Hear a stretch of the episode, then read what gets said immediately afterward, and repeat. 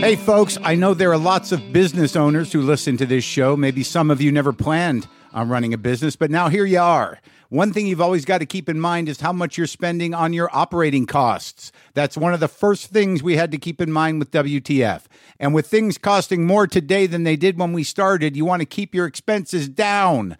To reduce costs and headaches, be smart and use NetSuite by Oracle, bringing accounting, financial management, inventory, and HR into one platform and one source of truth. Reduce IT costs, cut the costs of maintaining multiple systems, improve efficiency by bringing all your major business processes into one platform, slashing manual tasks and errors. By popular demand, NetSuite has extended its one-of-a-kind flexible financing program for a few more weeks. Head to netsuite.com/WTF for more. That's NetSuite, NETSUITE.com/WTF. Lock the gate!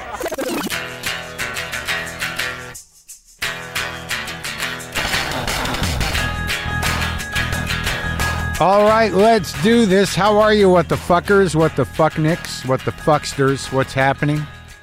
I'm Mark Marin. This is WTF, my podcast from inside the house, inside the garage. Man, people are going nuts, and I get it. I was going nuts, but I go out and I run and shit, and I try to stay sane. There have been a couple of nights where I wake up and I'm freaking out. How are you guys doing, man? Look, I'm fortunate, and I know that in the sense that, like, I'm okay for now. But I know that's not everybody's story, and I want to be empathetic with that and say, I feel for you. I've been where you are, but not in this position, in this situation, where we're helpless, powerless to change anything.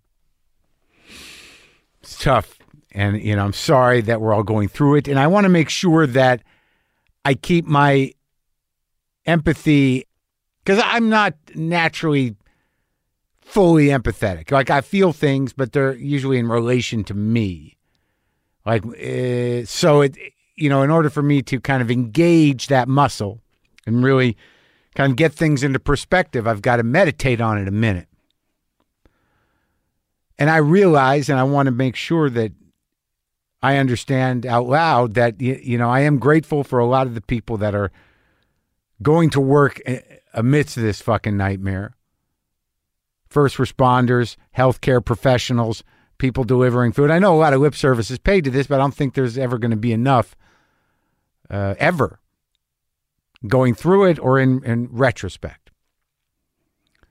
There are people that are really stepping up and that are really being selfless in this. Maybe some people out of necessity, but some people truly have the heart to be selfless. And, it is a holiday period for some. And it just, I just want to make sure I put that out there to remind myself and everybody else that, we get selfish and, we think like, well, this is fucking inconvenient. And here I am living a life of leisure to a degree, though with the sort of constant current of terror anytime I go out in order to do an essential bit of business, grab some food, take a run, wearing the mask. A lot of people making masks. I've not had any problem adjusting to the masks and seeing people with masks. You gotta get the right mask so you don't pass out. If it's too thick, you might black out, and then you're going to think you have something wrong with you, and then you're going to end up in the hospital and, expose yourself to other possibilities, take up valuable time for someone to tell you that you hyperventilated because you were breathing your own air and breath into a mask and right back in again. There's nothing wrong with you. Get a different fabric. You're okay. By the way, my guest today, Taylor Tomlinson, I'm sure most of you have watched her special by this point, Quarter Life Crisis. It's now streaming on Netflix. She also does a bit on YouTube, I believe, with her boyfriend, who is also a comic, Sam Morril, who's going to be on Thursday's show. Both of these interviews this week are post-quarantine interviews, people that came over in the amidst the home shelter and distancing rules to be part of this essential service, the podcast. We took proper precautions. We took pictures at a distance, and we did it. We overcame it. But this is in real time, real face-to-face shit. 6 feet apart, folks. 6 feet apart. So a couple months ago, folks, we put out a special edition line of merch to celebrate the first 10 years of WTF. And the response was so great, we made a second line of posters, T-shirts, and new enamel pins. These are all new designs by the same artist, Johnny Jones, and you can get another limited edition poster, signed by me, a new glow-in-the-dark T-shirt, and a tentacle head enameled pin. These are some great trippy designs by Johnny, and just like the first batch, we're only making one run of this stuff. We'll post some pictures on Twitter and Instagram, and you can go get this stuff at podswag.com/WTF or go to WTFpod.com and click on the merch link. Dig it. I want to tell you that Sword of Trust, the film that Lynn Shelton made that I am in, along with Michaela Watkins, Jillian Bell, John Bass, Toby Huss, Dan Baxdall, is now on Showtime, both on scheduled viewings, and you can stream it on Showtime. It's now, if you have Showtime, you can watch Sword of Trust. Enjoy it. So I was talking to you the other day. That monkey was experiencing difficulty breathing, my near 16-year-old cat, and had to go to the vet. And I explained to you the process. I hadn't done the process, but I did the process, man. Right after I talked to you on Thursday, I got him in the cage, acted quick, had it open, top loader, dropped him in there. He freaked out, but he didn't shit or piss, which is progress. Drove to the vet, got there about 10 minutes before they came back from lunch, parked behind the place. At 2 o'clock, I called into the front desk, said, I got monkey out here. And they said, well, send somebody out. They sent somebody out, took monkey in. I waited, got a call from the front. How do you want to pay for this? Paid for it on the phone. They brought monkey back out, brought him home. I think he's doing all right. Doctor checked up on me. It's fucking heroes, man. I mean, people, some people, all they got is their fucking pets. And these people are working. They're working. People are working to save human lives, but they're also keeping pets alive, which are helping keep people sane and emotionally connected. Don't want to fall into yourself or get sick. Also, saw a movie I'd never seen before. Not a Criterion trip. It's weird, man. I just had this craving to see I want to see some early James Caan, old footage of the tough Jew. Then we found this movie called Slither. Worst title. Kind of a great movie, though. Kind of a great little comedy from the 70s, early 70s. James Caan, Peter Boyle, Sally Kellerman, Alan Garfield is in it. Rest in peace, Alan. Lost Alan Garfield last week, a few days ago. Alex Rocco is in it. It's kind of a great little movie. Sally Kellerman played my mother on Marin, and I love her, and I hope she's okay. Alex Rocco, who played Mo Green in The Godfather, did one of his last bits of acting on my show, Marin. With Elliot Gould. It was Elliot Gould and Alex Rocco on that episode. Tremendous. Oh, man. I've had some good moments in my life. But this movie's kind of crazy. It's kind of a crazy movie. And I recommend it because it's got that 70s vibe, but it was before comedies became overwritten, and there's some genuinely kind of funny shit in there. And James Caan is just playing like an ex-con, oddly, but kind of a sensitive guy, kind of a, slightly scared guy. And it's kind of genius. There's bits between Kellerman and Caan that are just great, and Peter Boyle's great. Maybe it's just me, but I never heard of the movie. So I had to rent it on iTunes. It's called Slither. See, I guess the problem was really that there was it sounds like a horror movie, and there was a horror movie called Slither, but this is Slither. It's 1973. It's just a great little 70s movie that I knew nothing about. Okay? That's all. All right? Also, maybe The Gambler would be good. The original Gambler? Wasn't that Mazursky? Am I making that up? Somebody help me. Hey, Google, who directed The Gambler with James Caan? The Gambler was directed by Carol Rice. Oh, really? Why was I thinking Mazursky? That's weird. Hey, Google, who wrote The Gambler with James Caan? The Gambler's story was written by James Toback and Fyodor Dostoevsky. Toback. That's it. James Toback and Mazursky. I got them confused. All right. So Taylor Tomlinson, I didn't know going in. You know, she got pitched. She's a comic. She's a fan of this show. And I didn't know her. I've never seen her before. I didn't know her from around. I don't know where she came from. And I prejudged her special. You know, I'm like, who's this young comic that all of a sudden can just do an hour? And it was tight and well-written and well-performed. I mean, it's good. She's a good comic. And she's young. She's in her 20s. I was like, how do you get that much shit together? I'm trying to think, when did I get my... Wow. 63, 73, 83, 93. I was 32 before when I did my half hour and I barely had it together. She's like 27 or something when she did this. Anyways, the special is called Quarter Life Crisis. I enjoyed it. She's great. And she's got a great story. I was happy to talk to her. I'm happy that she came over. She was the first Let's Sit 6 Feet Apart guest. There hasn't been many since her. There's only been 3 in total. But this is me talking to Taylor Tomlinson. Sometimes I wish I paid more attention in school, or in some cases, any attention at all. There are probably a lot of things I could have gotten more out of, like literature. And now it's probably not in the cards to go back to school and study the classics. But luckily for us, there's a new podcast called The Foxed Page that dives deep into the best books of all time. This is basically like the best possible college English class, but more relaxed and fun. No pressure of grades or needing to prepare something to say in class. It's only the books you want to read and know about, presented by best-selling author Kimberly Ford. Everything from Cormac McCarthy to Madame Bovary, from classics like Frankenstein to modern hits like Lessons in Chemistry. I love Ireland, but I missed the boat on James Joyce. The Foxed Page has a 3-part series on Dubliners, and that's a pretty great starting point. Want to get the most out of what you read? The Foxed Page is for you. Get it now wherever you get your podcasts.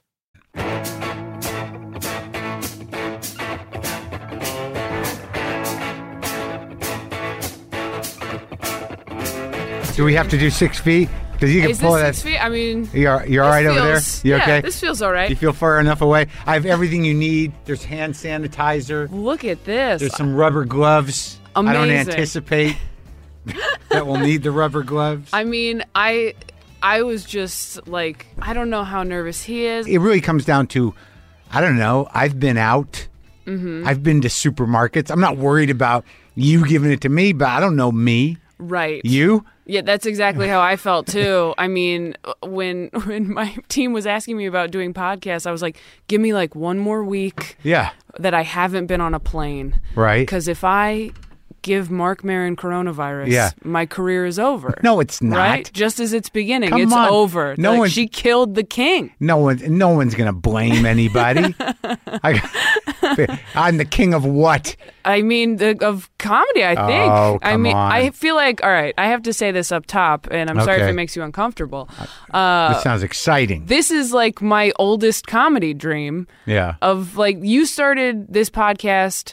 6 months before I started doing comedy, which was my junior year of high school. So like a little over a decade ago? Mm-hmm. Yeah, 2009, right? Yeah, right. And so listening to this podcast is like how I learned how people became comedians. Really? Yeah. Well, and I started in a weird way. I started in like churches and stuff. Okay, wait, let's go back. So, okay so you're listening to my show secretly.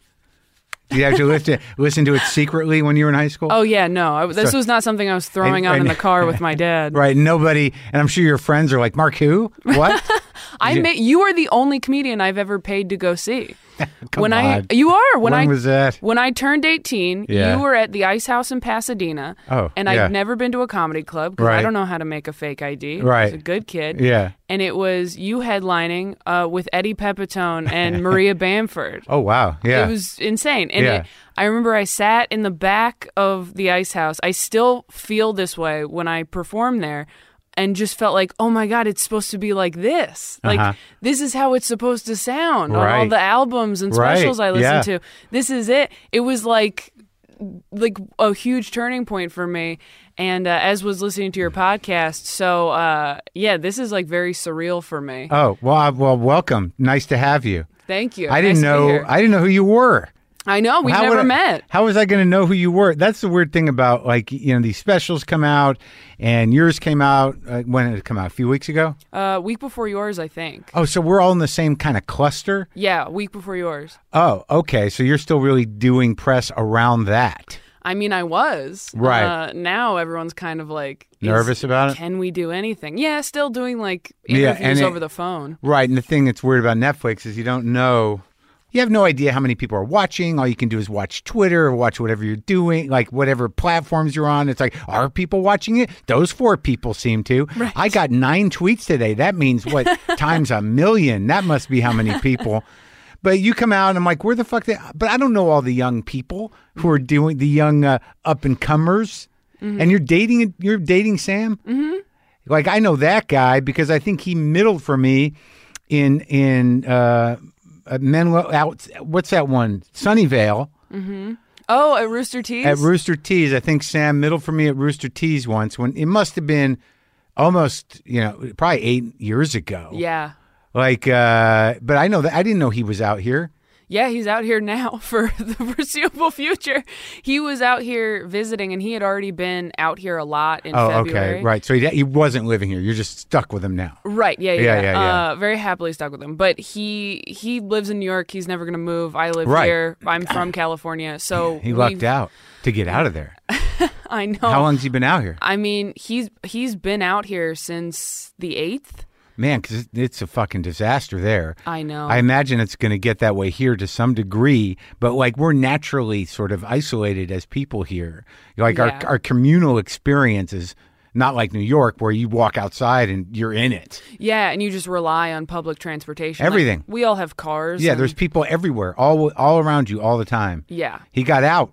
Yeah. I mean, he was considering going back on like the 12th, like, because things were about to get bad, and he's like... He is a New Yorker. Like, he felt very loyal. He felt like he should go. And I was kind of like, I mean, I totally get it if you feel like you need to, but I feel like it would be safer for you to just not even get on a plane. Yeah. No, good call. How long you been with that guy? Like 6 months. Oh, okay. Yeah. All right. So obviously there's no reason that I would have known you before. I mean, we don't seem to travel in the same circles, but it is kind of daunting and impressive that, you know, how old are you? 26, and you got that like hour plus of solid shit. Thank you. That looks pretty honed, pretty tight, pretty revealing. You got a good pace to you, but you're talking about some pretty daunting personal shit. Oh, thank you. You're like Mulaney, like it sneaks in. You're like, this guy, look at this kid, chipper, he's got good style. Wow, that was kind of dark. What just happened? Yeah, no, I'm definitely tricking people.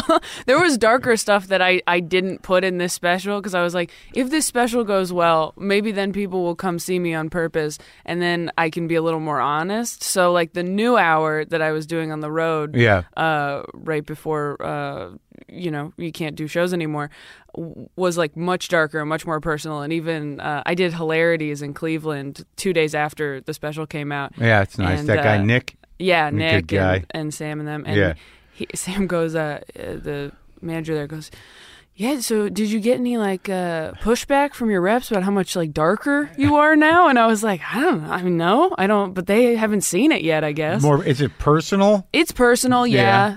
It's a lot. Like I had jokes about like losing my mom as a kid that I just didn't put in this one. Because like, let's just make this one about my dad who's still alive. Let's just take the shit out. You know, just like throw dad under the bus for a while. Just a little bit. I mean, I feel like I cushioned it. No, definitely. But yeah, no, there's more to be said about my relationship with my dad for sure. Yeah, and about your childhood in general. Mm-hmm. Well, it's a delicate balance, you know, because I had to deal with that with my special, but it wasn't so much personal darkness. It was a general sense of foreboding doom, you know, which I think resonates with people. But if you're not careful, not unlike personal darkness, people will get to a point where they're like, all right. we're good. Yes. You know, so you've sort of got to balance it with these other bits, mm-hmm. you know, the kind of, you know, to structure it so people don't go off the cliff and they're not going to look at you and go, she's got problems. Right. This is sad now. Right. You got to say, we're all going to die. Also, supplements seem like bullshit. Yeah. You know? Right. But I've done that sort of personal thing to an extreme as well through different parts of my life. I don't know what I was doing at the Ice House, but some of that stuff gets kind of weighty. And then you have these people that are like, well, I mean, is this therapy? I hate that fucking question. It's like, no, it's organized, structured, funny things about sad parts of my life. Yeah. Designed to make you laugh. Yes. Right? Absolutely. Don't you hate when people ask you if it's therapy? Oh my gosh. I mean, I have a lot of jokes about therapy now, which maybe heads that off a little bit or maybe leans into it. I can't tell. But yeah, no, I hear people say that not to me directly, but about other people. They're like, I don't know, it just was that therapy or something? Right. And these are just, civilians, not other comedians. And I don't know. I personally love it when comics get really dark and personal. Yeah. So I feel like I don't totally understand it, but I could sort of sympathize with an audience on the road that is just trying to have a night out and got a babysitter. Yeah, there's people I don't owe them an apology, but I'm not everyone's idea of a night out. Yeah, but it's like you got Google, like look me up. Yeah, do a little research. Yeah. At this point. Yeah, kind of. But you've experienced that, like the nature of mining yourself for material, especially if it's dark. And also, like, there was part of me watching your special where I'm like, how big of a problem could it be? She's 12. This big life crisis she's having. How much am I going to empathize for the girl who's complaining about her quarter life crisis? But it really, I think it seems like about a third of it is really dealing with being your age, and the other bit is about how you grew up. Mm-hmm. Right? Yeah. Really? Yeah. And just not feeling ready to make any decisions that would move my life forward. Sure. Except that you have this like incredibly tight hour plus of stand-up that clearly you've been working on diligently and in a very focused way.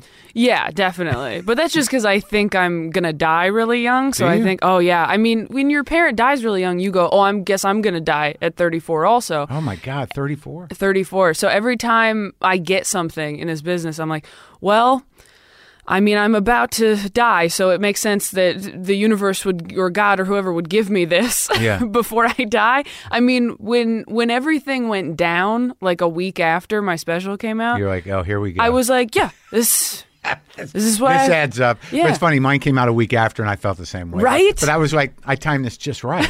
I mean, I was talking about this, This makes perfect sense. But I didn't think it made perfect sense because, of course, I'm going to die. It was like, I did it. Yeah. I got in under the wire. I was, this is great timing for me, bad timing for the world. Yes, exactly. Do you feel like people are more likely to find your special and watch it because of the name? Or for sure. Yeah. I mean, that's what I thought, too. But then I was also like, does that mean, do you think people are also like, I don't want to think about the fact that it's the end times, so they'll avoid it? Because I'm the type of person who like wants to watch Contagion right now. Right. No, it's a lot of people are. A lot of people are, but then the other side of it is people going, I would never, I guess. Right now. I think that's wearing out, though. I think that like in times like these where people are painfully aware of what's happening, the desire to distract yourself is heavy. But you're also very onto it. Mm-hmm. Like, when you're just going through life and your problems are everyday problems and you like check out however you're going to check out, which is like most of your fucking day, mm-hmm. that, you're not thinking like I'm dying. Right. So like, I think the idea of checking out now, it's a little more loaded because how are you going to do it? Like, I'm just going to get my mind off this and you're not doing anything else. Yeah. But sitting at home wondering how this is going to fucking pan out. Yeah. So you might as well look at the worst of it. Let's watch Contagion to see what we're up against. Yeah, I Googled it. The end, they find a vaccine. So same with Outbreak. Yeah. Yeah, they find the monkey at the end of Outbreak. Right. If the end was there's no more Earth, then I wouldn't watch that. What just came on? Was that outside? That. Yeah. I'm having like, wow.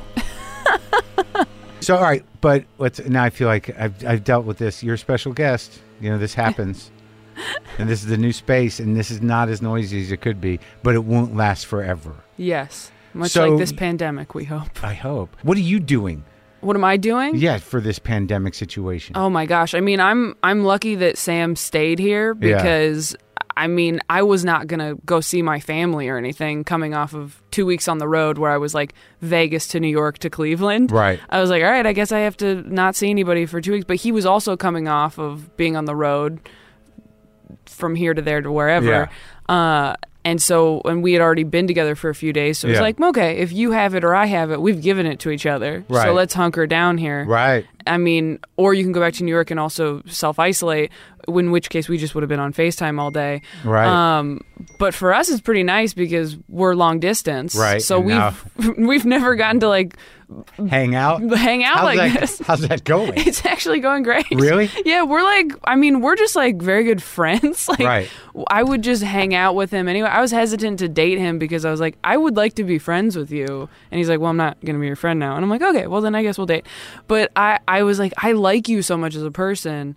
And I feel like we, could hang out forever. Well, he's a sharp guy. He's a great joke writer. Yeah. Seems like a sweet, sort of soft-spoken dude. I don't really know him, but he doesn't seem like a loudmouth or a guy who's going to make a scene. No, not at all. Very nice guy. Yeah. So we've been making dumb videos and started a movie podcast for the time being, and what most people I think are doing. 6 months you've been with him. 6 months, yeah. First comic you've dated? No. Second comic I've dated. Who's the other guy? I don't know why I'm asking this. I don't know. I don't think you know him. I was married to a woman who was a comic trying to do it. Mm-hmm. And it got ugly around that. I think that the deepest resentment she had towards me was something I did not do for her as somebody in show business, which is bad. Oh. Yeah. Yeah. Yeah. Have you guys had any? Well, no, I'm not going to put any bait in your head. He's had a special. Yeah, he just had a special come out called I Got This with Comedy Central. Right. So you guys are good? You're even? Yeah. I mean, for me, it's interesting because, like, the other comic I dated was not, like, better than me. Right. We were like the same age and stuff. So it's been interesting for me dating somebody who's, been doing it closer to like 15 years and is, in my opinion, just clearly better. And I would never... Different. Different, yes, but also just been doing it longer. So, it's hard to argue with that. So, and he's never made me feel like that or said anything, but I feel that way. And so... I don't know if it's necessarily true. I mean, he does a different form. He's like a joke guy. I mean, you're a joke woman, but, you're a long-form person. Right, we have very different styles. Yeah, he's like joke to joke. Like, he's like a tell style, right? Or he used to be, And then, but you're like long-form, like personal stuff. Right, yeah. Which I wish I were more topical. I always do too. Right? Well, I always wish I could write tight jokes and be satisfied with it. I mean, I think when you do long-form, there are jokes in it, and you're getting laughs, but there's some magic to writing one-liners or just three-line jokes that land. I just, even when I've done it, it's like doing math to me. Like, you're just sitting there writing these jokes. Mm-hmm. And then like, it's not satisfying enough for me to just be like, that one landed. Yeah, no, I need you to laugh and also see me. Yeah. This is also for me. This is what I've been doing to know who I am. And now I have my space as a human, and I need you to hear me and see me. Yeah. Yeah. No matter what, you don't have to like me, but I have things to say. But I exist. Yes, it's exactly how that's why I did it. Were your parents like painfully selfish on top of Christian? Or your dad anyways? I don't know. I mean... I think I am the way I am because they took up a lot of air. Yeah, I mean, I had an interesting situation. After my mom passed away, my dad got remarried somewhat quickly and sort of got to, like, revamp his life a little bit. He got reboot. He got, like, a new career, and we moved to, like, a nicer place, and, like... He got a new wife who he's still with, and she's wonderful, and they're an amazing couple. But it was a strange dynamic that I'm probably still working through in therapy, to be mourning like the loss of the most important person in your life while the other most important person in your life is falling in love and in the midst of like a honeymoon period, essentially, which he deserved. I mean, at that point, he'd been through the ringer for years with my mom being sick. So I'm glad he was happy. But where did you grow up? I grew up in like Modesto until I was like 10, and then I was in Temecula. Now those are LA satellites, right? Or are they Bay Area satellites? I always forget. Yeah, Modesto is like an hour from Sacramento. Okay, and then Temecula is like in between LA and San Diego. It's like closer to San Diego. Okay, and so one's up north and one's a little south. Yeah. Okay. So how old were you? Are you the only kid? No, I have three younger sisters. Three younger sisters? Mm-hmm. Yeah. Oh my God. Yeah. So you're and your dad was doing what up there in Modesto? He was a music teacher. Oh. Yeah. Well, that's nice. Yeah, he's like an amazing singer. He's so good. I mean, he wanted to be a performer and then realized like he couldn't travel that much and also like have a family, and he really wanted a family. So he changed his major to music education because he was like, no, I want to have kids and I want to be there and stuff. And so I think when I started doing stand-up, he and I took a class together, which was his idea. That's how I started doing stand-up. And I think he got a real kick out of it, and probably still does to a degree, that I am making a living being a performer. But like how? So he taught what ages? Like he was teaching high school. I think he taught like all grades at a certain point. But my memory of it is that he was teaching like show choir in high school. So does he play an instrument? Yeah, he plays piano. Oh, okay. Mm-hmm. And so your siblings must be one of them must be pretty young still. Yeah, my youngest sister is 20. Oh, okay. So how old were you when your mom passed away? 8. So we were 2, 4, 6, and 8. Oh, my God. Mm-hmm. That's fucking horrendous. Yeah, it's early. I mean, what happened? She had cancer. I mean, you know. Really? Pretty standard. She had Hodgkin's lymphoma that I think became breast cancer, was coupled with breast cancer, but it was Hodgkin's lymphoma. And it happened after she had all of you, or she knew that she was sick? Right after she had my youngest sister. And I guess she was having like really terrible night sweats and went to the doctor a couple times and they were like, it's hormones. And then turns out it was cancer. Yeah. But so they must have started pretty young, huh? How old was she when she had you? Like 24 or something?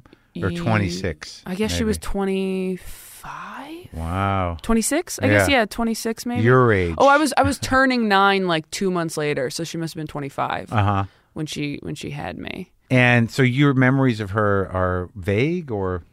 I probably have the most memories of her, and I only have a handful. So, like, my youngest sister obviously doesn't remember anything. I think my second youngest sister remembers a tiny bit.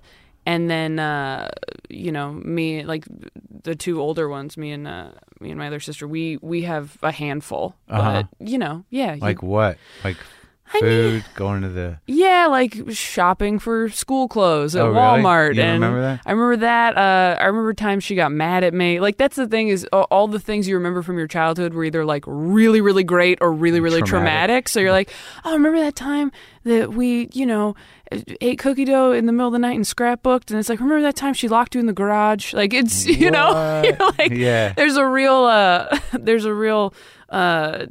difference between all the memories, and they're all very heightened, which is interesting. Do you like? I'm only asking this because I talked to Sean Lennon about it. Do you sort of and he brought it up, that the memories he does have of his father that are his own, he really like almost like nurtures them, he holds on to them and makes sure that they don't fade. Yes. I think so too. You do? Yeah. Yeah. I mean, I will catch myself sometimes going, ooh, I don't remember what her voice sounds like. I need to watch an old video or something. Wow. Because you just start to forget. There are videos, though. There are some videos, yeah. Oh, that's good. I mean, not like, if I had kids, what they would have now. I mean, right. It's the best time to have a dead mom right now. You can go through their Instagram. I don't know. Anyone's thinking that, but maybe that's true. Maybe they should comfort themselves. But yeah, no, there's like home movies. And sure. She kept a lot of like scrapbooks. And my youngest sister found... her journals. She kept a journal from the time your mom did. Yeah, from the time she was like in 3rd grade up until she got pregnant with me. Wow. And so we found like a box of those maybe 6 years ago. Is it all sort of any sorted things? Any I mean, you know, there's the one where she got married. She was dating and then got married to my dad. Yeah. And then got pregnant with me. And they were not planning to get pregnant. Oh, wow. So it's interesting to read your mom being like, I just were, you know, he's worried about it and he can't hear about it yet. And I feel like, you know, a pregnant teenager in high school, like, this is not the plan. She hadn't told him? No, she had. I think he knew, but he was like so stressed out that he was kind of like, look, just I don't tell me right now. Like, tell me in a few days or something. Based on what I read, like, I think they were very stressed out when they got pregnant with me. Wow, that's sort of an interesting insight into any parent, whether dead or not, to see that private dialogue with herself, between herself, right? Yeah. And I don't know that he read them. I know he asked to, but I don't think he actually read them. We all burned through them, of course. Yeah. Are you guys keeping them from him? You know, we have them. Okay. I mean, again, I gave him the college one at one point, but I just don't think he ever read it. I don't think I would want to. If my spouse passed away, I don't think I'd want to read their diary from any part of our marriage. Not that she said anything terrible, but, you know, I just thinking from my own perspective, I'm like, I don't know that I'd even want to chance it. Maybe because I've kept journals, so I know what I've written, and I'm like, I don't want to. Well, yeah, I think it is, I guess, I don't know. I don't keep journals, but it's relative to the type of person you are. Some of us are, the only time I journaled, you know, compulsively was during my second divorce, you know, just to keep my sanity. Yeah. You know, but there was a lot of like dark thoughts going on then and a lot of fucking. And would you want anyone to read that? No, but I'm pretty open about a lot of it. I went through it, you know, because when you write a journal and you get through whatever you're journaling, you're kind of like, I bet you that stuff's pretty amazing. Right. And then you go read it, you're like, holy fuck, this is sad. But when you first write it, you're like, I should publish this. Yeah, this is deep shit. And it's just you repeating things day to day. It's crazy. I just put the date and scribbled real hard on this page. That's nuts. Yeah. Didn't write much this day, but I showed up for it to say I'm not feeling like writing. Yeah. Well, as you get older and you have some hindsight, and you definitely talk about in your stand-up, I mean, what do you think the major effect it's had on you personally is? Oh, I mean, I think you are always trying to impress somebody who no longer exists. Like, my biggest fear growing up is that my mom would not have liked me if she got to know me, and there's no way to find out if she would have or not. I mean, you assume that she would have. Sure, and like, or she would have at least pretended to. Right. Long enough for you to eventually change into something she could. Yes, like. She would have at least loved me out of obligation. Right. Until, you know, my brand became something she could get on board with. But that's why, like, if family members of mine from that side of the family, you know, watch my stand-up and say things about, you know, we're very proud of you, I'm like, thank you so much. It feels like getting some of that from her that I never got. And, you know, every good thing that happens in your life, there's a little voice in the back of your head going, oh, here's another thing that they're never going to see. Oh, you really you hear that. You feel that. Yeah. So the absence never kind of goes away. I don't think so. It's active. Yeah. Active absence. Yeah. I said that to my grandma, who's my mom's mother, a couple years ago. I was just like, I just want to stop dealing with this. Like, when am I going to be past this? Because I would feel like I feel good about that. Like, that's a thing that happened to me, but it doesn't control my life, and I don't think about it every single day, and I'm fine. And then, you know, there'd be one year that I thought about it every day, and it felt like it was affecting everything.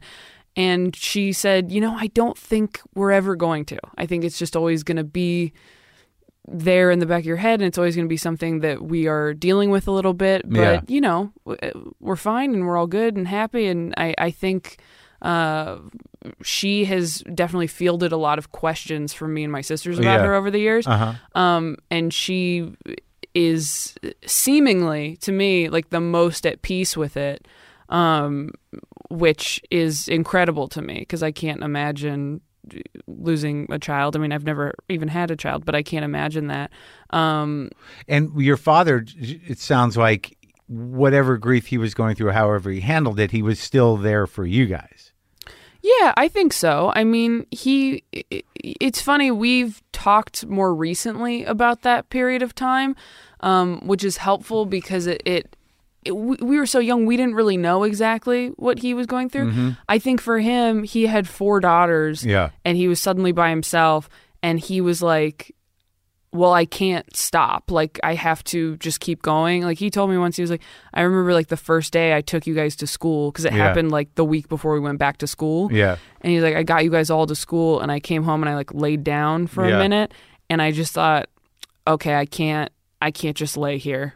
Like, if I... Forever. Yeah, like, I have to just get up and clean and go to work, and, like, I have to keep moving. Yeah. And... did for us in a huge way, and obviously, you know, met my now mom, my stepmom, and really I think he kind of pushed it down for a long time, and in a way, because he had a deal, and in a way was already mourning while she was sick, because I mean we knew she was going, and she's fading, and he's taking care of her for a year, and just watching, you know, your the person you love, like, you're watching them die slowly. And in your head, you're preparing. Yeah. So, I mean, it wasn't like she passed and he goes, oh, now we start mourning. Like, he'd already been there. But, yeah, but you guys were just hanging on to hope, I imagine, like kids do. He told me and my sister, who's closest to me in age, so when we were 6 and 8, he was like, Mom's not going to make it, basically. And they gave her a month or so. Really? So I remember him telling us that. Do you remember how you responded? I just remember not feeling like it was real. Right. Which I think even after she died, I felt that way. Sure, right. I could see that. Yeah, because you're so young, you're like, this is a movie. I'm a Disney princess. Right. Yeah, this doesn't happen to me. I mean, that's how I think people respond with anything as final and dire. Like, even like this pandemic, most people are like, come on. Yeah. You know, it's like, what? Yeah. I mean, you know, I'm guilty of it. We're all guilty of it. It's like, how bad is it really? And now it's like, it's bad. Yeah. It's bad. Oh, my best friend from childhood was calling me in, like, early February. Like, she's like, I'm really concerned about this coronavirus thing. And I was like, it's the flu kills people every year. It's fine. Yeah, like, that one. Not this quickly. I know. And not all at once. Oh, cut to a month later. I'm calling her like, you guys are stocked up for how long? What else should I get? Do you guys have a gun yet? Like, just, you know, totally on board now. I was like, I am so sorry. I told you this wasn't a big deal. She's like, it's okay. Do you have a gun yet?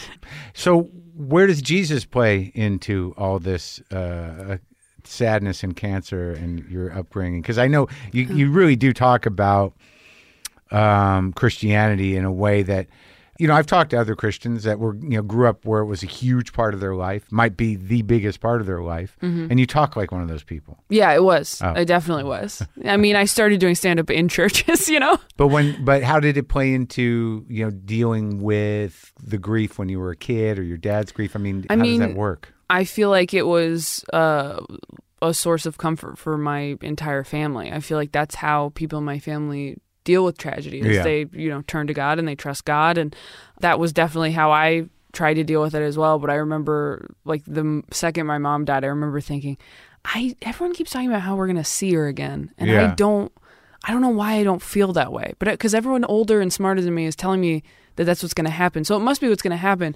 But I've never felt like that. I've never felt like, oh, we're gonna die and we'll all be together again and it'll be fine. Yeah, I need more detail. Yeah, you know, like I wasn't a Christian, obviously, and I'm not a big believer in much, but like even the heaven idea, like what do we? So we're gonna see them, but are we gonna have a place to hang out? Right. How are they gonna recognize people who only met you when you were younger? Yeah. I mean, are they gonna meet us there at the place? Are they waiting for it? Like, do they know the rendezvous point? Right. A lot of details. How big is heaven? Yeah. Because there's neighborhoods that coincide with our neighborhood. Is everyone gonna be there? I don't know, but so you had at least doubts about the afterlife. At that age, you felt that. Yeah, I think so. Yeah. And for a while, I just kind of blindly was like, no, this is the thing. And what brand of Christianity?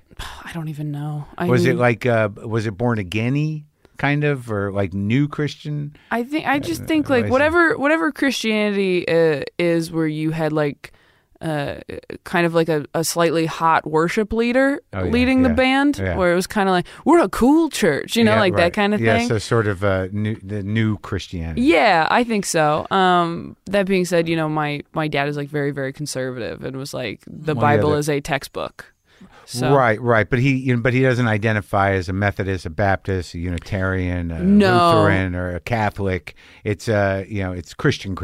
Yeah, I think technically the church we grew up when we were young was Baptist, and then maybe the one we grew up in. It's Christian-y and it's all encompassing. Yes, right. Yes, absolutely. And the pastor was bordering on sort of charismatic self-help and, Yeah, definitely charismatic, you could have been an actor maybe, that kind of situation. Sure. Yeah. Got the hustle. Yeah, I mean, it is a performance every weekend. You gotta recognize a fellow live performer. So at that age, when did you start, did you go to, was there a Christian school? I didn't go to a Christian school. I mean, Temecula is a pretty conservative Christian suburban area. How old were you when you went down there? 9. Oh, so he got remarried within a year? Mm-hmm. Yeah. And they met shortly after my mom passed away. So he needed somebody, but did you innately dislike her or question it? No, I think I was excited about it because you're still in that sort of fantastical place of I get to be in a wedding and I'm 9 and I'm going to have a new mom and everything will be fixed. Yeah. And it was tough for a few years. It was an adjustment, and she and I did not get along for a little while. And then I think at a certain point we kind of had it out, and my dad said, you guys have different love languages. And she just is not a very touchy-feely person. She's very much acts of service, and she'll think about you in other ways. She'll be like, oh, I bought you flip-flops because they broke at the beach, and that's her way of hugging you. Sure. And we were used to being hugged. We went from a stay-at-home mom to a very successful, hardworking realtor mom who had a lot of money when we married her, and then all of a sudden had 5 people in her house. She went from being completely autonomous to you are now in a family of 6 overnight, which is, I mean... It's a lot. Oh, it's so much. She didn't have kids? She didn't have kids, And they didn't have any more? No, she can't have kids, which is probably good because we have enough of them. There's enough kids. Yeah, 4 kids is enough. But they're still together, and it worked out, and she raised you to a degree? Mm-hmm, yeah. She and my dad are so compatible. It's made it hard to date as an adult sometimes, where I go, how does anyone find someone like that? They are genuinely best friends. They work together. They hang out all the time, and they are on each other's team no matter what. And your dad's a realtor now? Mm-hmm. Uh-huh. Yeah. So they're together all the time, and they're the best couple I've ever seen. Well, that's nice. Yeah. So when did shit start to go south with you and your faith? And because you say, I know it's part of your story that you started doing stand-up in church, but so you're going to church every Sunday, and is there a weekly school type of deal too, or is there no? No, it wasn't. We just went to public school. We weren't in Christian school. But there's no Sunday school or that kind of shit and whatever. Yeah, I mean Sunday, that's just church. On Sunday is when you're in, middle school, high school. So tell me what compelled you to stand up? Were you a stand up fan when you? Because you started. How old were you when you first started doing stand up? 16. That's a little freakish. Usually people who start when they're 16, they get paraded by the industry as look at this 16-year-old do stand-up. And they have 10 minutes, and then they disappear because they couldn't write. Right. Well, thank God I started in churches where nobody was watching you. That's how it works. So how old were you when your dad and yourself took that class? 16. Oh, that was it? Yeah. And whose class was it? This Christian comic named Nazareth was teaching it. A Christian comic with one name, and it's Nazareth? Yeah. How big is the Christian comedy scene? It's not very big. There's not a ton. Is it just Nazareth? It's no, I would say maybe there's 10, 10 guys and ladies that I... Now, I think I've seen some of that, but I mean, how much of it was Christian-based? I mean, is it just... a lot. Mine wasn't. I never did. But it's not church. It's not just about being clean or respecting family values. It's Jesus is in it. Yeah. Because they're performing in exclusively churches, so of course you're gonna. So they're sanctioned. They're valid. They're okayed by the church. So it almost becomes an extension of Jesus education. Yeah, I mean, there was certainly part of the class where he was like, here's how you know if it's appropriate to end your set with an altar call. You know, like it's... There's some of that in there. What's an altar call? It's when you basically do the whole prayer of like, if you're here tonight and you're feeling God move in your heart, come up to the front and we'll pray with you and we'll, you know, get you saved. That was a potential closer for a Christian comic. Yeah. If you're bombing, altar call. Yeah, always go to the altar call. You can't lose. Yeah. Yeah, I think once I started doing stand-up in clubs and meeting people that I just wasn't exposed to in, you know, my very conservative, sheltered childhood. But tell me about like these other Christian comics. So I imagine how long were you in that world of doing Christian comedy? 16 to what? For like a couple of years or? Couple years where it was mostly gigs. That. Yeah, but then I was doing the occasional church show still up until I was 22, up until like 4 years ago. Okay, so what? Tell me some of. I'd like to know how faith fits into some of their jokes. I guess I could just go online and look, but like for yourself, what kind of jokes were you doing at that time that you would call specifically Christian jokes? I didn't have any. I was very much like, I just want to be clean. I don't want to do any jokes about church. But it makes sense why these guys have so many jokes about church in their act, because they're only performing in church. And they're getting paid. And they're getting paid a lot. So it's part of the hustle. Right. And everybody in that church goes to church, obviously. So that's are they there, you know, they're like the extra added thing on a Sunday, or does the church say like it's Saturday night comedy night? Saturday night comedy night. Oh, so there's a whole circuit. Yeah. And these guys rake it in because, you know, they got a built-in audience. Mm-hmm. Yeah. But then you got to make sure that you are not making any mistakes. That world is so strict in a way that, you know, the secular world is not. Yeah. Like, you can get canceled as a church comedian for even just having sex. Like, within that community. Yeah, yeah. Right. Like, you know, and it is, you know, it's like you are kind of... You're not just a comedian coming into a church. You're coming in going, I'm the thing that you... want. Right. Like, I'm, you know, I'm a good Christian. Pure, and I'm a good Christian, and I have all these values, and some people who perform in churches are absolutely totally authentically that, and there are some people who, you know, I suspect may not be. And for me, when I did Last Comic Standing when I was 20, 21, and they were like, we want to do a backstory on you about being a Christian comic. And I was like, I really don't want to be billed as a Christian comic. I was like, I'd really prefer not to be. And they were like, no, totally, we get it. We're just going to say you like started in one, and we'll film you at one, and it's your backstory. Right. And then, of course, it comes out, and it's like edited, like, I'm the only Christian comic here. And you're like, oh, all right. Oh, really? That happened? Yeah, that happened. And then, like, I did maybe another year of... Well, you had to. A few church gigs, because you're staying alive, money. Mm. And then at a certain point... When did you start getting paid?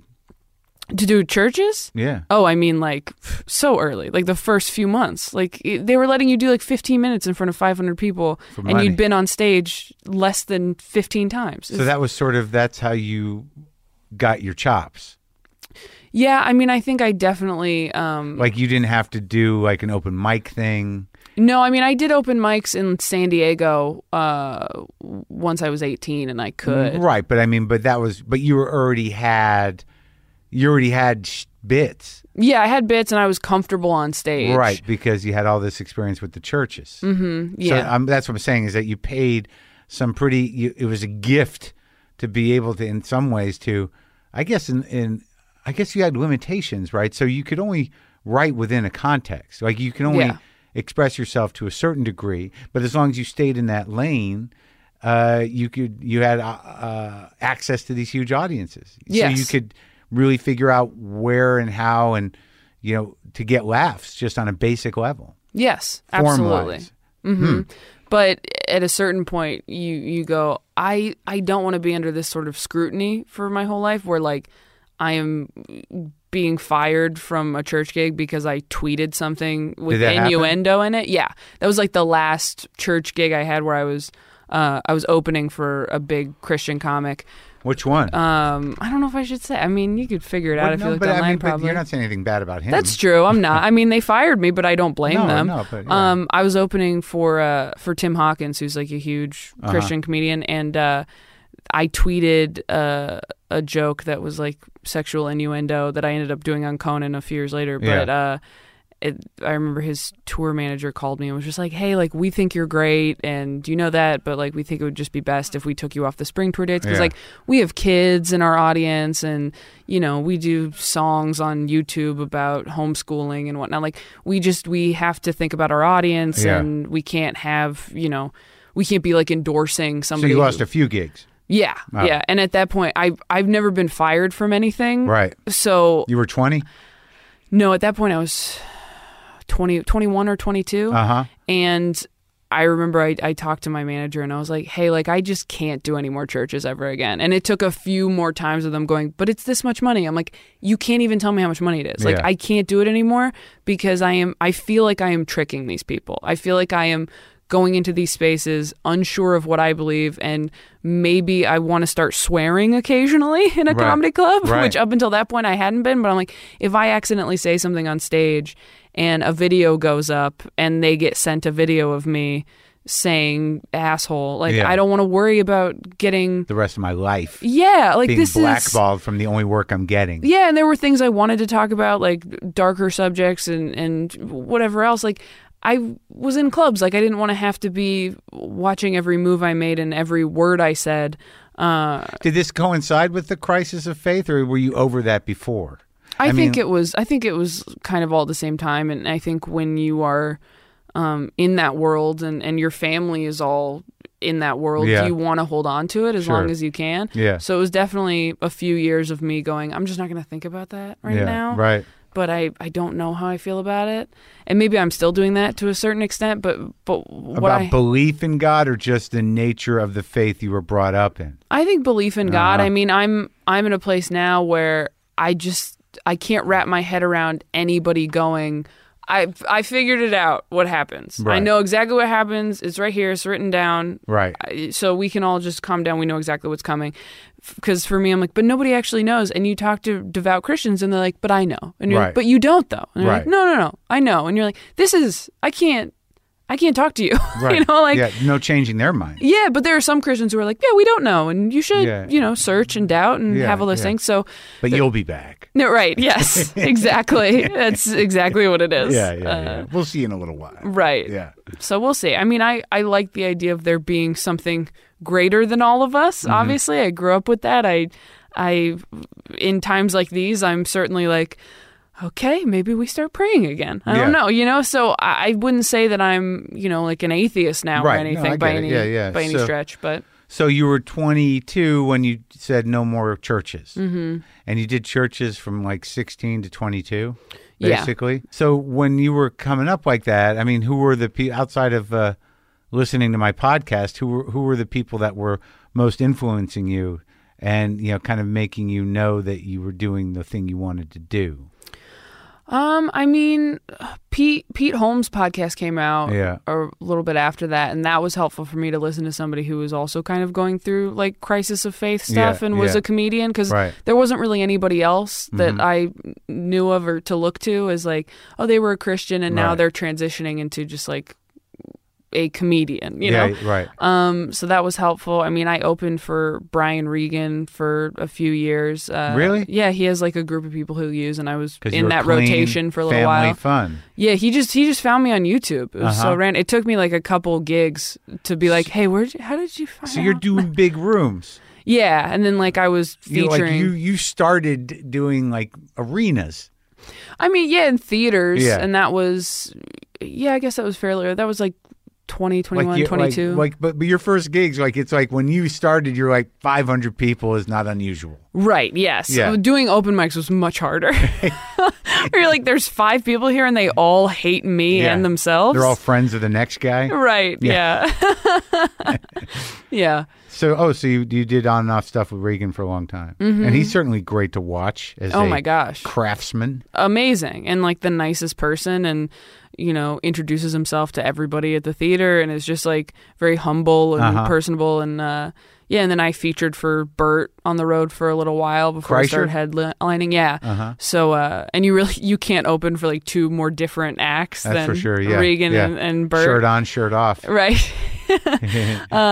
So I feel like I was really lucky in that I got to do like a cold 20 minutes super clean in a theater, and then the next weekend go do 25 for like a rowdy comedy club sold out audience. Yeah, but where were you putting your stuff together? How were you building? Was it all on the road, or were you going to Mike's? Did you have a home club here? Because like I would have known you if you were at the store, but you're not at the store. I was not at the store. I only got passed at the store like a year and a half ago. Uh-huh. But I was passed everywhere else. So where, I like was the Factory and the Improv. Yeah, the Factory was the first place I think that passed me, and like Ice House and Improv and Comedy Magic. Like I was passed everywhere else. So for me, I was like, why would I? When you were 21, like 22, yeah. Uh-huh. So by the time I was doing development spots, I was like, why would I like kind of leave the night open for 6 minutes? Yeah, who cares? And, right, when you can do 15 to 20 and try some shit for a real audience. Yeah, and I was kind of like, all right, if I get successful enough, maybe he'll pass me. So now, did you get passed out all these places?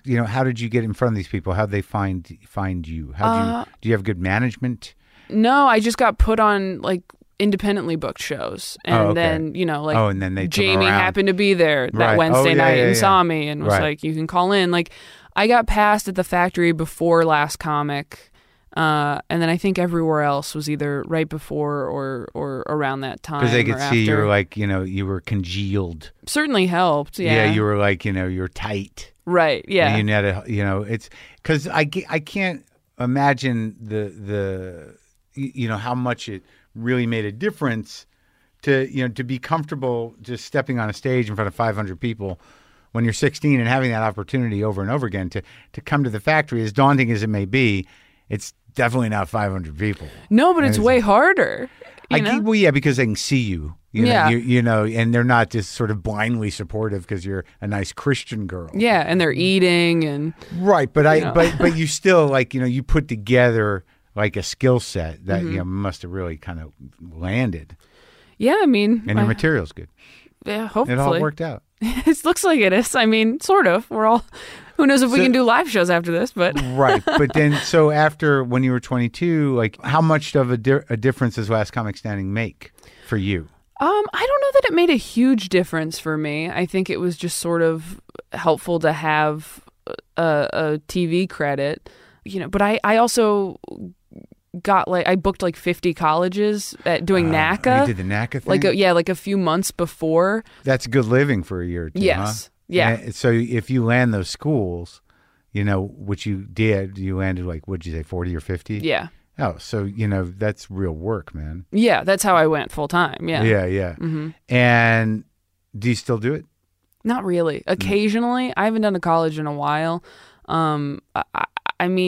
I was definitely aware of the fact that I was very young, and that was probably part of why I was doing well at colleges. Uh-huh. Yeah, because you're talking about things that they are also experiencing. It's your life. Yeah, but then I was also living with my parents at the time when I first auditioned for NACA. Yeah. And then the next few years I wasn't, and I was paying my own bills. And once you start paying your own bills and living in the real world, you start to realize like, oh, a lot of these kids at these colleges are freshmen. Like a lot of them are 17, 18. They're at the show because they can't go off campus. Yeah. Yeah. Yeah. I wouldn't even know what I would do. Yeah.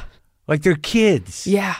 And they get real uncomfortable with dark jokes or sex jokes or offensive. Like they're very nervous because they haven't been to a live comedy show before, a lot of them. And it's not their fault. Like when people talk about, oh, college kids are so sensitive and they'll cancel you for whatever and they just want to be offended for other people. And it's like they just haven't lived that much. Right, it's not their fault. Right, like a lot of them aren't stand-up comedy fans. Like they don't know what they feel when they feel it even. Yeah, and a lot of them are you're there the first week of school, and none of these kids know each other. Yeah. Like, that's a tough gig. Yeah. So I kind of felt like I phased out of it and was starting to go, I don't know what to say. I guess what I'm trying to figure out, like, so you shot the special, what, 6 months ago?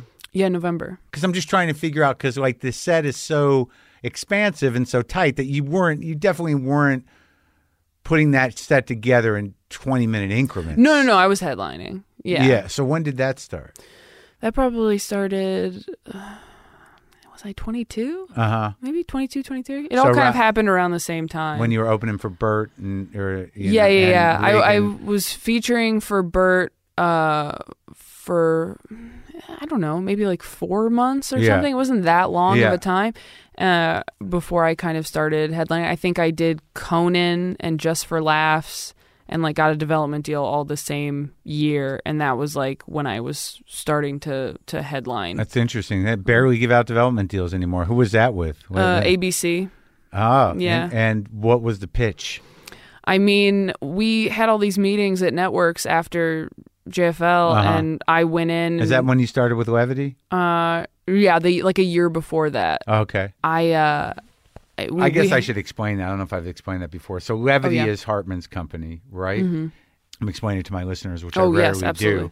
And Levity is, I think Hartman is part of the group that owns most of the improvs. So there's a line in there, right? Mm-hmm. Yeah. Right. So a lot of Levity clients run through the improvs 2, 3, maybe 4 times a year, you know, across the country. It's a good connection to have to at least get your... not only get your dues paid, but, you know, make a good living. Yes. Okay, so you're meeting with networks. Mm-hmm. And I went in just trying to be kind of funny about my life and my childhood. And, and at the end, they were like, we want to make the show. And I was like, what show? And we'll set you up with a writer. Right. And there were a few different places that we were talking to, and we ended up choosing ABC. And I loved the people I worked with, and we wrote what they wanted, which was a multicam sitcom. Did you meet a bunch of writers and choose one, that kind of deal? Yeah. They were great. They were amazing, and they really helped me shape it because I didn't know what I was doing. And what was the angle? You were a Christian comic who was I wasn't a comic. I didn't want to be a comic on it, but it was just about the idea was that I, you know, moved in with my sisters and we were all trying to like figure out who we were apart from this like sheltered upbringing. Right. My parents were characters on the show. Yeah. And I think we did as good a job as we could have for what it was, like that format. Sure. I wasn't super passionate about it. Yeah, I wasn't super passionate about it. And after that didn't go at ABC, they were kind of like, all right, so where else we can go do it with this network now if you want. And I was like, I mean. Just want to go do some stand-up? Yeah, I'm like, why? Yeah. I was nervous that it would go and I would have to cancel road dates because I was like, I'm trying to get good at headlining. Like, when am I going to have time to do that if we're making a sitcom? So in Montreal, were you a new face? Mm-hmm. So done with Christian stuff, done with colleges. Now you're just doing improvs. Mostly, yeah. Headline and improvs. Mm-hmm. Yeah. And that's where you got real tight, real solid. Got the length in. Right. Built it out. Yes. Do the hour 15, no problem. Right. Yeah. Got a big closer. I mean, you know, you hope so. Yeah. I there was certainly some imposter syndrome when I got the special with Netflix. I was like, I mean, I submitted the hour because I was headlining, and my reps were like, just submit the hour, you know? And I was like, well, just so you know, I'm expecting to get the half hour, if anything, because I had done the 15 with Netflix.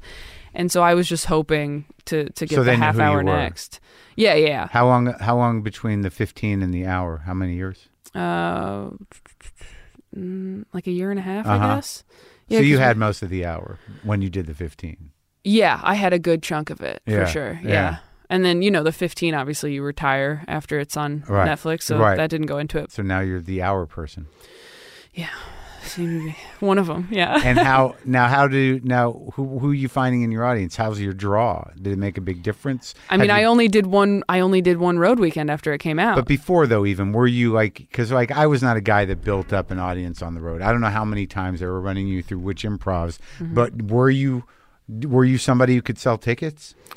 Not in any like significant way. I don't think like I wasn't like selling out weekends or anything. The Netflix 15 definitely helped. And doing, you know, a few late night sets and whatnot, that stuff definitely was helpful. And I was seeing people come out and come up to me afterward like, we've been following you since this, or we saw your Netflix, or we saw you on Last Comic. Right. There were people that were coming out specifically to see me, but it was not most of the audience by any stretch. And I still don't know. That's sure. kind of the interesting thing about right now is, you know, normally at you this point go. I would, yeah, right. I could go out and see. I did one weekend 2 days after the special came out, and people were coming out from that already, which was nice. And then the pressure's already on. So you got a whole new hour? Yeah.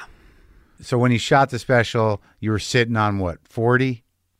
30? That I wasn't using? Yeah.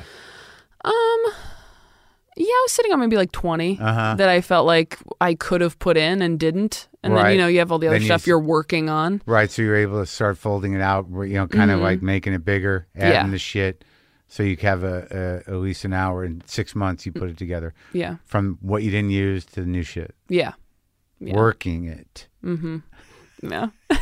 I was like, oh, I should take a vacation after I film this, and everyone's like, no, you need a new hour. I'm like, oh, okay, let's get back on the road. Well, it's kind of, the way I did it was like I knew that I've been working that hour that for like a year or two, like letting that stuff kind of simmer and start to come together and form, and like you can really see it. You know, I can see it in the work.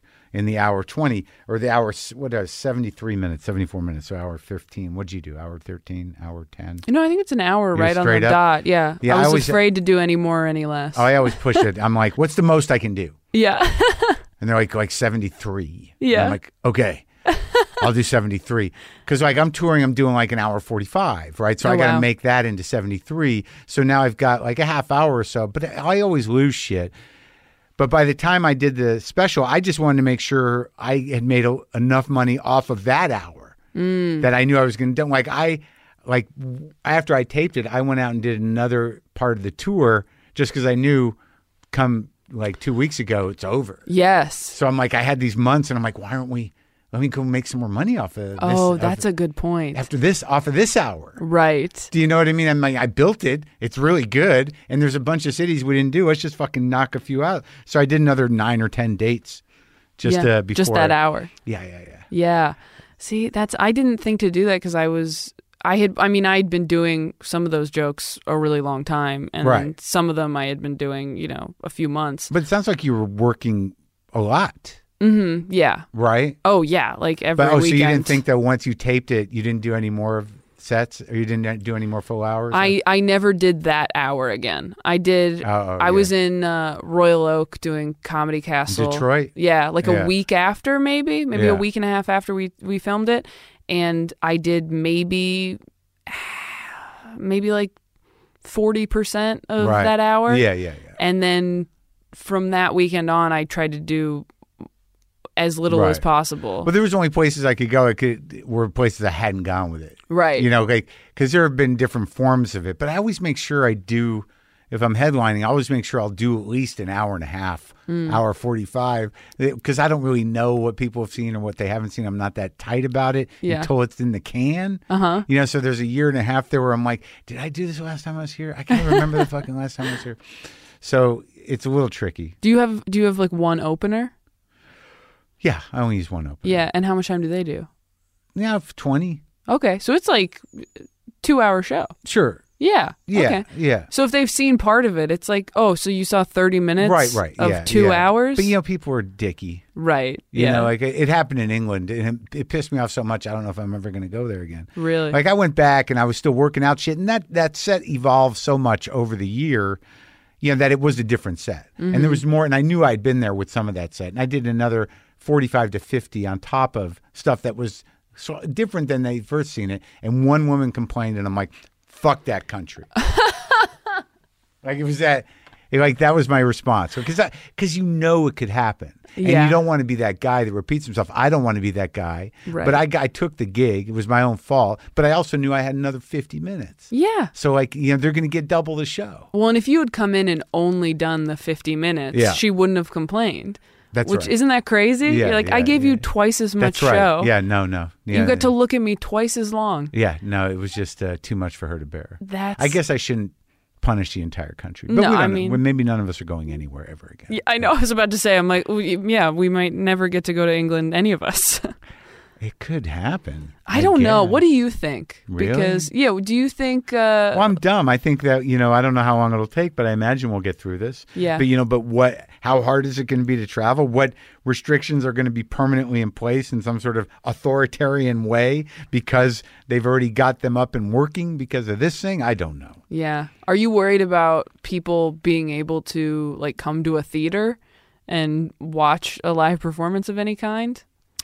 Well, I mean, if this plays out like other things, I mean, like, you know, there's going to be a lot of tragedy and horror and sick people and deaths. But I assume if, you know, they don't shut down science, they'll figure out a vaccine or a process. Right. And, you know, these things seem to have they kind of run their course, usually, eventually. Yeah. You know, I would assume that would happen. Yeah. But I don't know. You know, everything's so out of balance. Who knows? Yeah. You know, I just know that, like, I'm glad this new special was sort of like a kind of life's work for me. Like, I feel like this one is like, I really kind of, you know, all the stuff that I've been working on my entire career, ideas and things that have, you know, kind of been part of what I talk about, I've got closure on them. Right. So you're like, if that's the last thing I did, yes, I'm good with it. Exactly.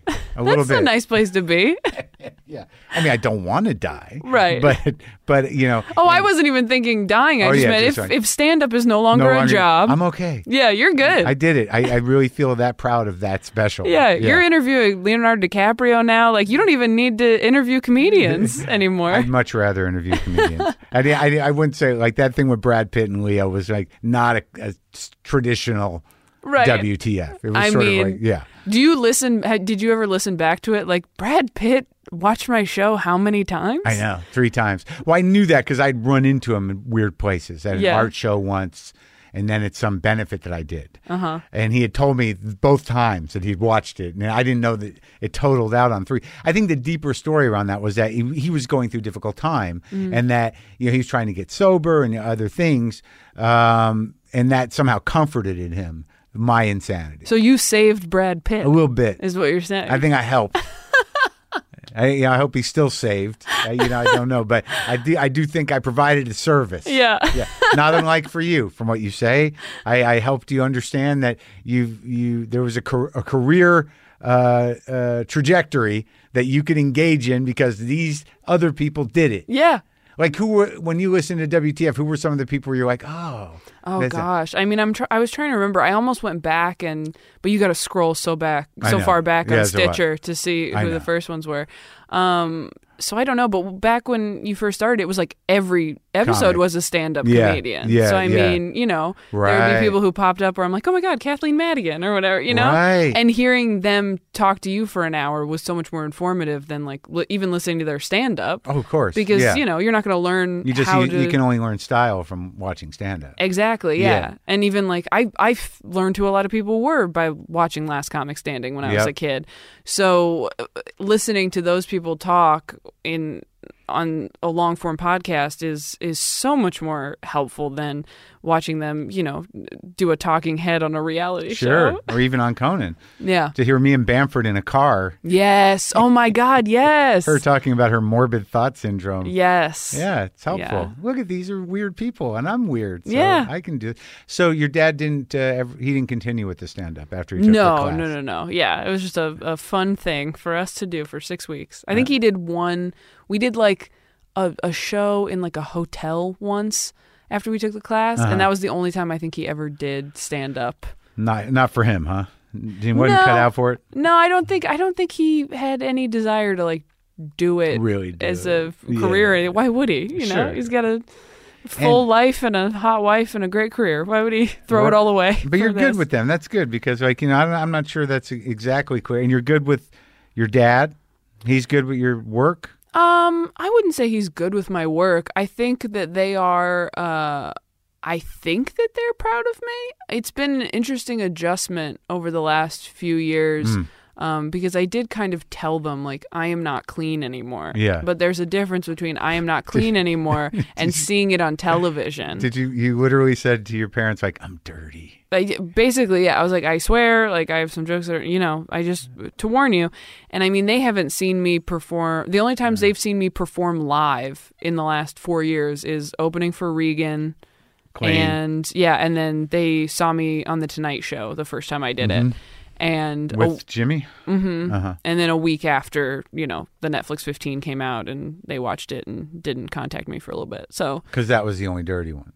Yeah, that was the first. That was like the first TV thing that was racy. I was swearing in it. It's not even really racy. It really isn't. It's like pretty clean. I think I said like 2 swear words. But now you're pretty, like, you know, you explore sexual ideas, sexual experience, you know, love. I mean, you do talk about the things that are ridiculous about being brought up Christian, and you know, and so you don't really know. It's not a great feeling at home. I mean, I kind of told them beforehand, like, I think my dad watched my last Conan and didn't say anything about it, and then that's the worst though. Yeah, I know. And then I said something. Well, I told him I was going to be on Conan, and he just, like, changed the subject. And I was like, all right. And then I talked to him like a month after I did it, and I said something like, yeah, I don't know if you saw that. And he goes, I did. I didn't like it. And I said, you know, you don't have to watch my stand-up. Like, it won't hurt my feelings. If I weren't your daughter, you wouldn't watch me. Like, I'm not for you, right? You know, so I had to kind of separate that. Like, of course, you want your parents to approve of everything you do, but you also get to a point where you're like, if I saw a couple their age from, you know, a suburban area like they are from walk out of one of my shows, would it keep me up at night? No, probably not. So once I came to that, I was like, you guys don't have to watch it. It's fine. And I don't know if they watched the special. I assume they probably did. I ran all the jokes about my dad past him before I filmed it. And how'd that go? He said he really appreciated it, and that it meant a lot to him that I did it. I also wasn't like, is that okay? But you didn't ask him that. I didn't ask him that, but I said, these are the jokes about you. This is how I say them. You know, I didn't send him a video because maybe, I don't know, maybe that would have felt less personal. But I'm like, these are the bits exactly as I say them, because I didn't want friends of his to quote jokes about him back to him after my special came out and him to, like, not know what they were talking about or have a game of telephone, you know, happen where they butcher something. Yeah, they butcher one of my bits, and it's like, did you see that bit about Taylor hating you? And it was like, what? So that was kind of what I was trying to make sure didn't happen. You left your stepmom out of it.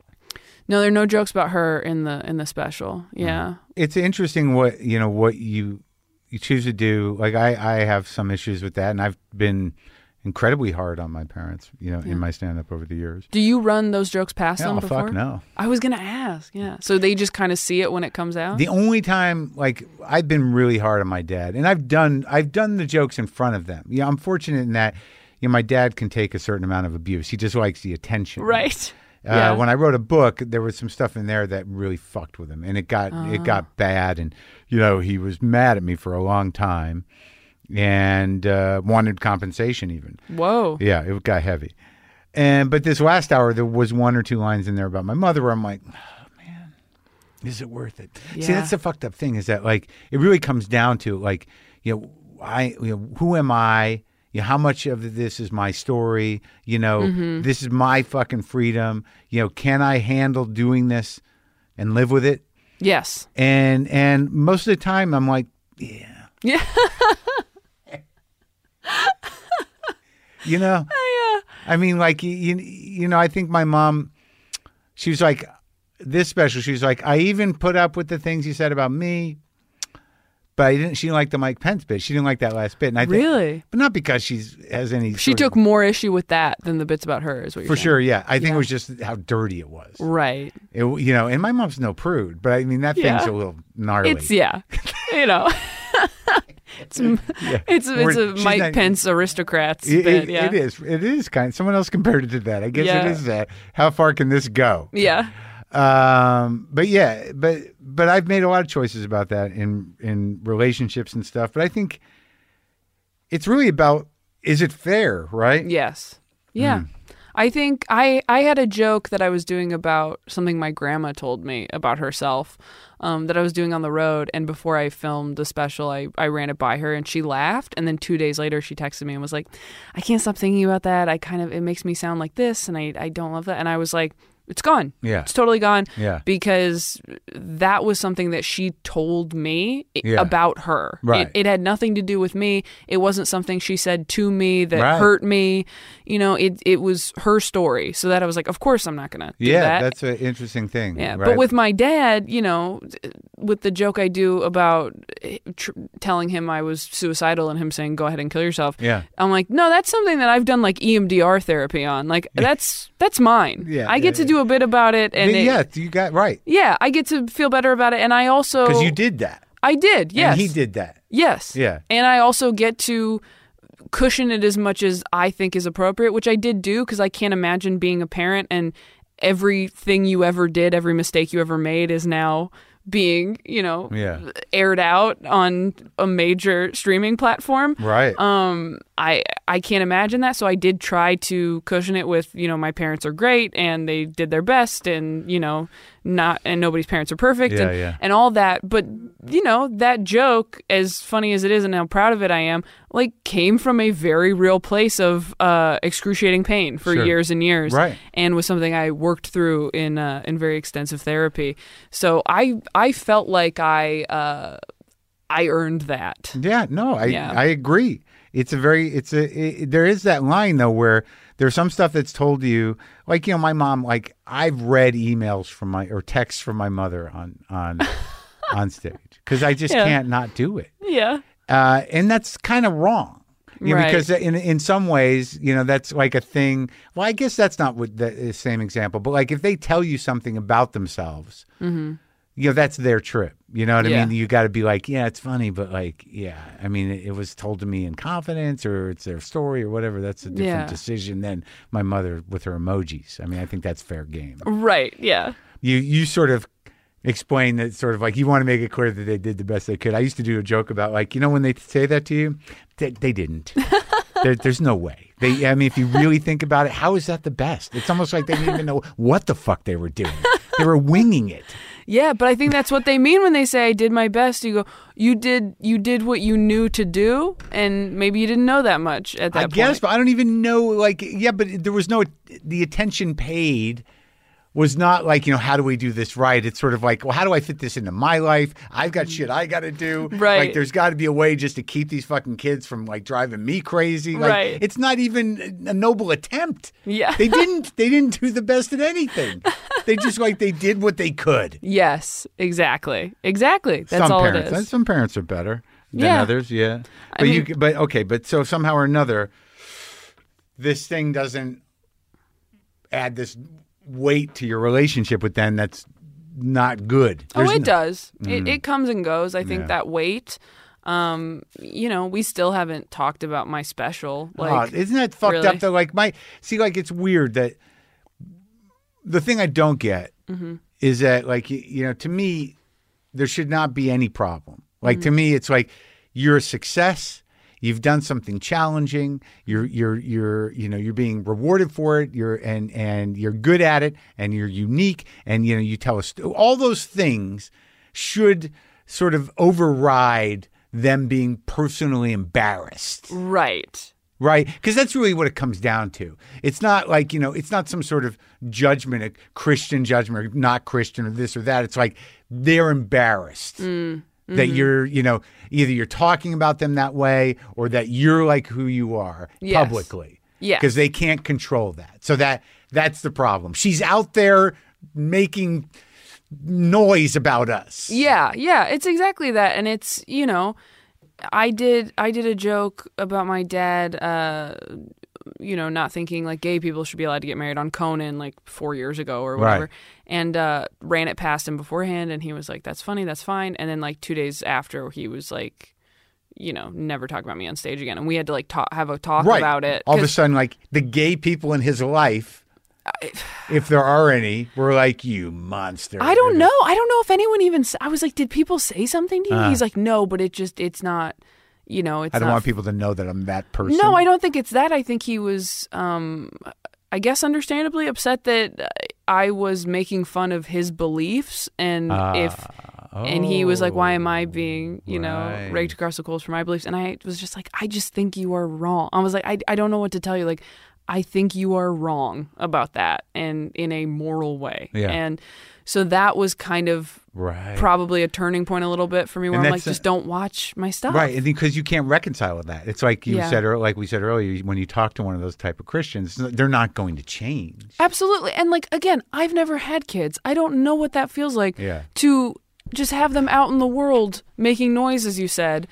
And not having any control over that, not having any platform to be like, actually, this is how it went down. Like, your side is not even a part of it, which is why I feel like I have to be so careful, you know, trying to kind of balance it when I do make jokes about them. I don't know. I think you should shift your disposition to more of like, you had it coming. You had it coming. Starting now, I will. Yeah. You know, I get you're upset, but you had it. Come on. No, I mean, I really, again, as someone who has dated comedians, I'm like, I think that's good. I think it's good for comedians to date other comedians just so they know how it feels to be talked about on stage, you know, in a personal way. I mean, obviously, we are more understanding of it because you think. Do you think you're just as sensitive as maybe your mom would be? I think we're all sensitive, but what we've learned as comedians is to sort of suck it up and just like build a callus or get some sort of, chronic kind of mild PTSD around, you know, what we can and can't take. You know, I just think that there's an open, the thing about dating comedians or living in this community where there really is no boundaries around ideas. It's an amazing place to live, and it's an amazing community of people. But you know, there's no kind of moral precedence that, you know, when we're alone, that we're not going to fuck with and stuff. Right. So there's a lot out in the open there. But yeah, I get like the ones I was involved with, or it was really just the one. I would never do it again. But, you know, just speaking publicly, if someone you're with speaks publicly about you, I'm with someone now who, you know, talks about, she's a public person, she's a director, but I always sort of like, I'm always like, oh, do you have to, that's a little private, isn't it? But like, what am I going to say? Yeah. Oh, you especially. I'm in no position to go like, could you not maybe, you know, talk about what I do when I'm crying by myself? Oh.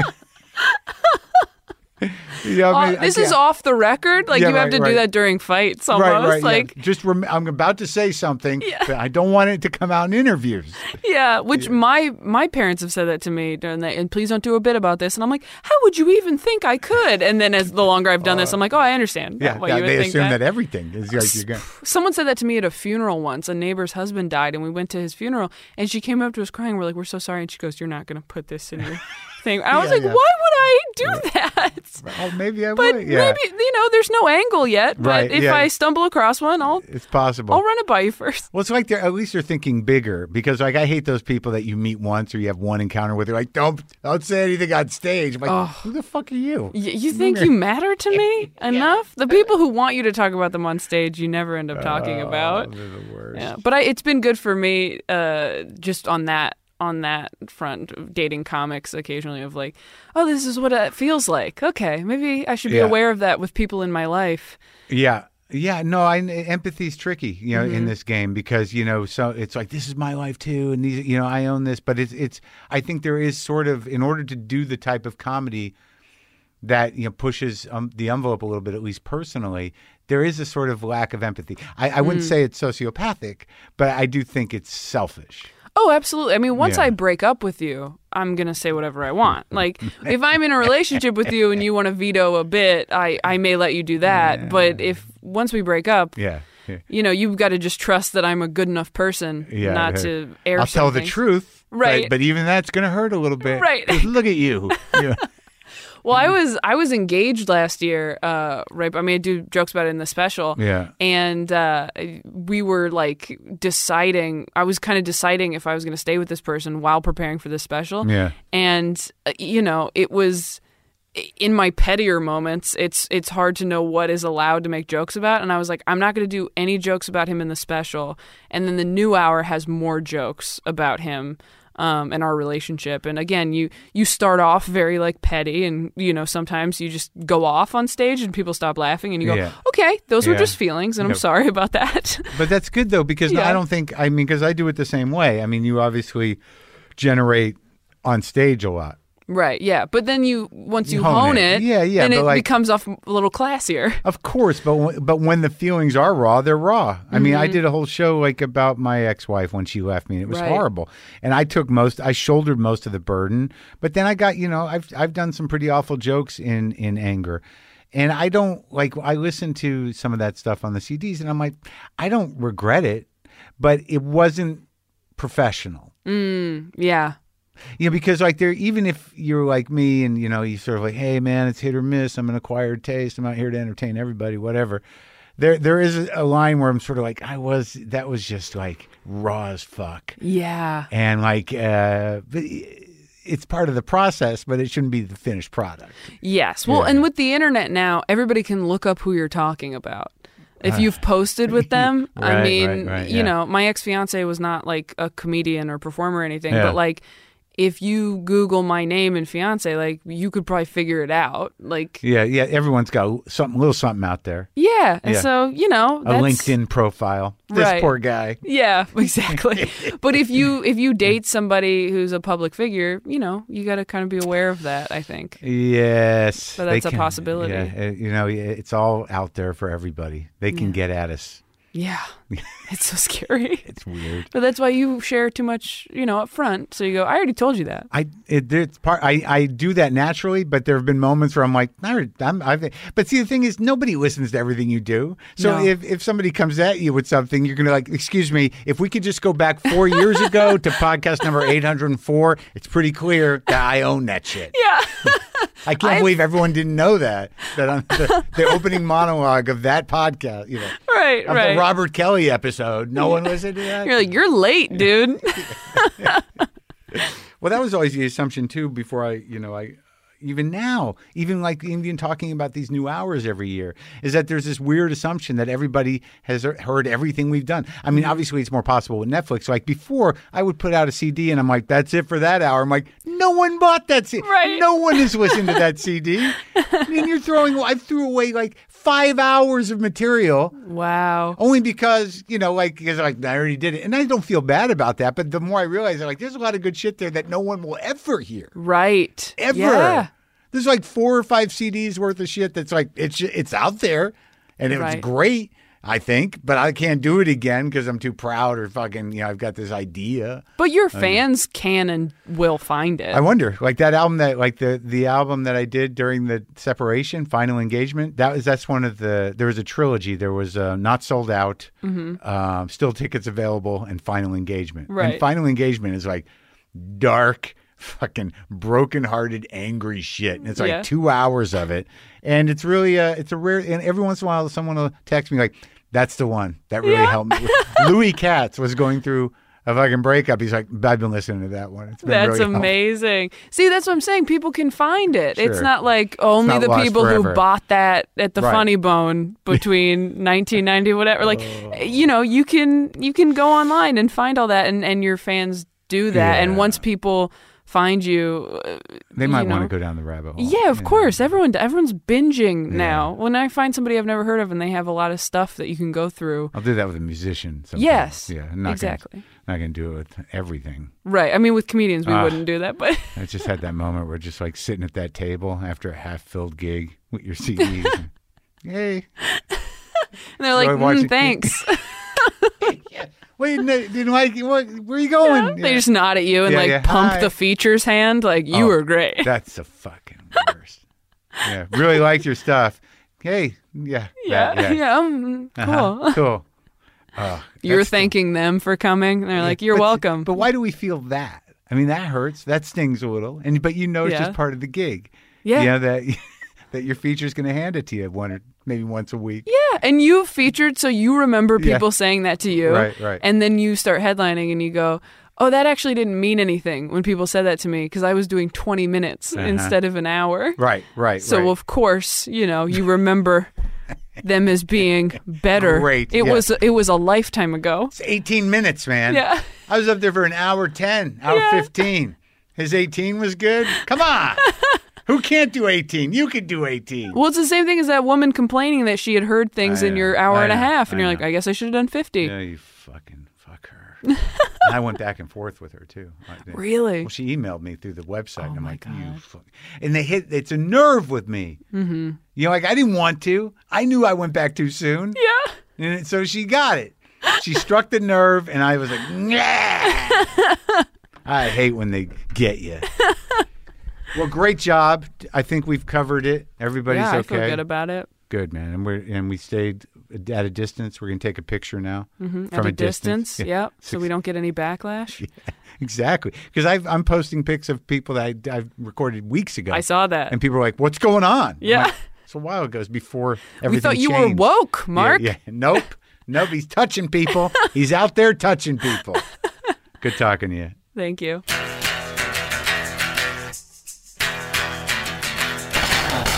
There you go. Taylor Tomlinson. I like her. Funny special. Go watch it. It's called Quarter Life Crisis. It's up there on the Netflix, and her boyfriend Sam do a thing. Sam Morril, who'll be on the show Thursday. I think it's on YouTube. Is it on YouTube or Instagram? I think it's on YouTube. Hey, you'll find it. Maybe she mentioned it. I think she might have mentioned it. Anyway, look. And now I will play some music that's slightly reminiscent of Neil Young because... playing sort of the same guitar he is, and maybe some more chords, but then I change it. All right, okay.